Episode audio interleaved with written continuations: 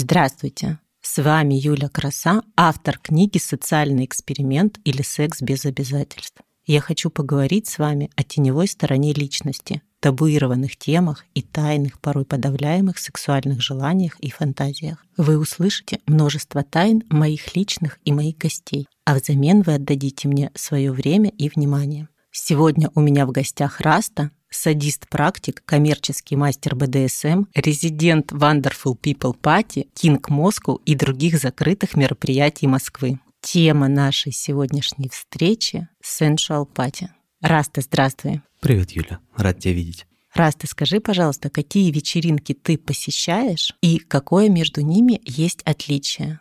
На данный момент я посещаю в основном две вечеринки. Это Wonderful People Party, это Kink Moscow. За закрытым мы не будем говорить, я не имею права. NDA и есть NDA. Какое между ними отличие? Как ни странно, люди. Это могут быть одни и те же люди, но разная атмосфера. Например, на Wonderful People Party в основном люди идут за практиками. Люди идут за тем, чтобы что-то попробовать из практик. В свою очередь, Kink Moscow — это больше о музыке и общении. Есть практики, но все-таки люди приходят туда пообщаться, поговорить, как ни странно, заняться сексом, попробовать определенные практики, подумать о том, что они, где они, зачем они. Ты сказал разная атмосфера. Я, например, всегда очень тонко чувствую атмосферу. Если говорить об этом, что их отличает на таком тонком уровне?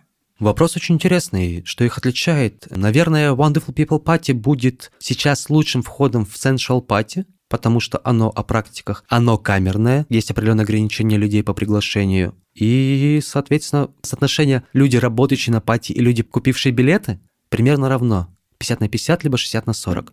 В свою очередь, King Moscow соотношение будет немного другим, 30 на 70, но эти 30% больше отрываются, больше отдыхают. Какая из вечеринок тебе ближе? Wonderful People Party здесь без вариантов. Это та вечеринка, ради которой я отменю все свои дела и поеду туда. Не то что работать за атмосферой. Это люди, которые готовы принять дресс-код, и самовыражаться за счет него. Он не жесткий, просто дается какая-то тема. Например, недавно была великолепная тема Эдем. Люди, одетые в босха, в полотна босха. Это прекрасно. Во что был одет ты? В этот раз я был одет в свою любимую рабочую юбку, кроп-топ и девайсы. Сколько в среднем людей посещает эту вечеринку? Есть определенные ограничения по входным билетам. Посещает ее не более 250 людей. Соответственно, более 100 человек — это мастера.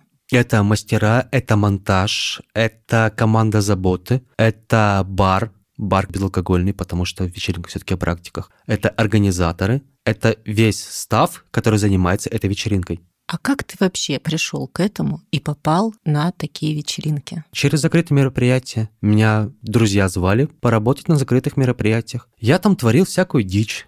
Я там отдыхал, развлекался. Потом друзья позвали мастером конкретно на ВПП. Wonderful People Party. И что это теперь для тебя? Хобби, бизнес? Это для меня всегда останется хобби, которое имеет определенный доход. Что является твоими рабочими инструментами? На пати моими рабочими инструментами являются плети, разнообразные гибкие девайсы. Я там занимаюсь поркой, флагеляцией, если быть точнее. Есть два типа порки, флагеляция и спанкинг. Флагеляция используя гибкие девайсы, спанкинг – не гибкие девайсы, то есть, грубо говоря, палки, бревна, розги. Это все-таки спанкинг. Я же занимаюсь флагеляцией. Моими рабочими девайсами на данный момент является примерно 10 плетей, мой малый набор. Это флогеры, строгие флогеры, это кошки, это однохвость типа снейк, то есть короткий кнут, и гибкая кошка, которую люди чаще называют пальмой. Показывать не буду, потому что это слишком страшно.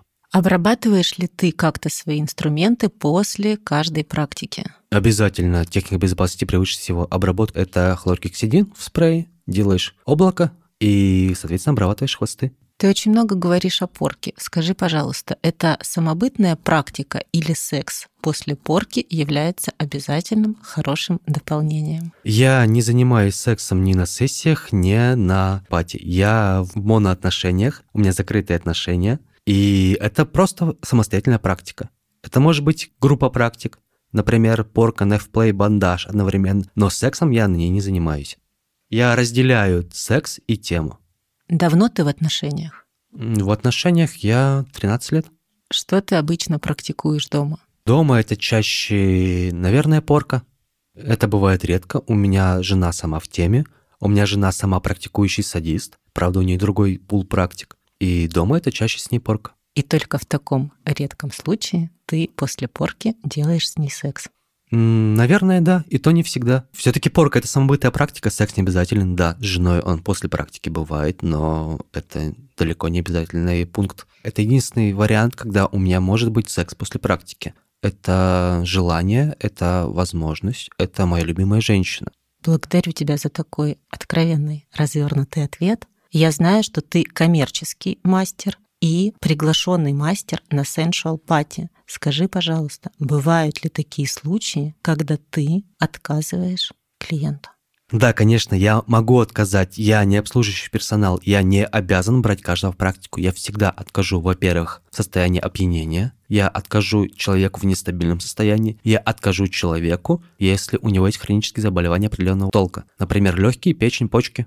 Это единственные причины, по которым ты можешь отказать? Или бывает, что тебе кто-то не понравился, либо же по гендерному признаку, либо еще по какому-то, когда ты отказываешь? Гендерные признаки для меня не важны. Мне не важен ни пол, ни вес, ни возраст, ни гендер человека, ни его самоопределение. На самом деле достаточной причиной будет «не хочу». Я не хочу работать с этим человеком здесь и сейчас. Какие бы ты дал рекомендации моделям, которые приходят на практику порки впервые? На любую практику. Позаботься о себе. Поспи хорошо, поешь, блин, отдохни, сходи на массаж. Не забывайте заботиться о себе. И этого будет достаточно, чтобы прийти на практику? Да, это более чем достаточно. У меня есть определенные условия в практике, что на пати, что коммерческой основы. Этот человек должен быть выспавшимся, не голодный и не больной.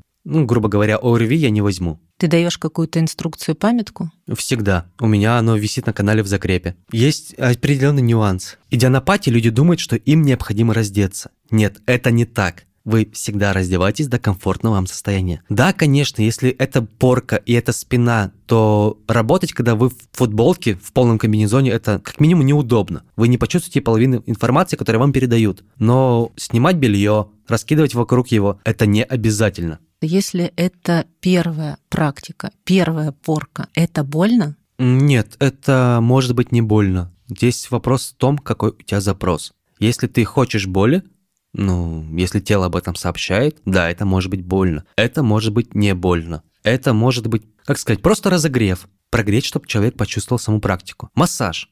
У разных людей разный болевой порог. Можешь ли ты, ну так чисто визуально, определить, что нужно человеку и как ты это делаешь? Чисто визуально нет это определяется позже. А на самом деле пальцы и руки тоже видят. Перед практикой всегда обнимут человека, понять его состояние мышц, как он реагирует. Я никогда не увижу человека, о, ты, пошли к кресту. Я с ним поговорю, я его обниму, мы обсудим, что он хочет. Всегда есть возможность ввести человека в состояние практики. Всегда необходима сонастройка. Это очень важный момент сонастройки. В обычной жизни партнеры, когда вступают в какого-либо рода сексуальные отношения, в идеале они сонастраиваются, чтобы чувствовать друг друга. Как настраиваешься с моделью ты? Разговор, дыхание, объятие, наблюдение. Это тяжело объяснить словами, это много практики плюс определенный уровень эмпатии. Э, я считаю, что эмпатия необходимая вещь для мастера. Человеку необходимо чувствовать, знать и видеть, что хочет его модель твои советы и рекомендации как мастера для будущих моделей? Выспись, блядь. Ты это так сказал, как будто мне. Лишним не будет. Люди забывают заботиться о себе. Сон – необходимая вещь. Я считаю, что выспаться и поесть перед любой практикой, перед работой, перед практикой – это необходимость для человека. Пирамиду масла никто не отменял. По данной теме есть ли еще вопросы, которые бы ты сам хотел себе задать и которые я тебе не задала? Наверное, вопрос будет, как выбрать мастера для практики? Просто наблюдаешь. Наблюдаешь, кто тебе нравится, чья работа тебе нравится, чья техника тебе нравится, чьи эмоции тебе нравятся. Это не выбор научного руководителя, здесь все гораздо проще. И, наверное, еще один вопрос, как выбрать практику. Достаточно здесь будет «я хочу».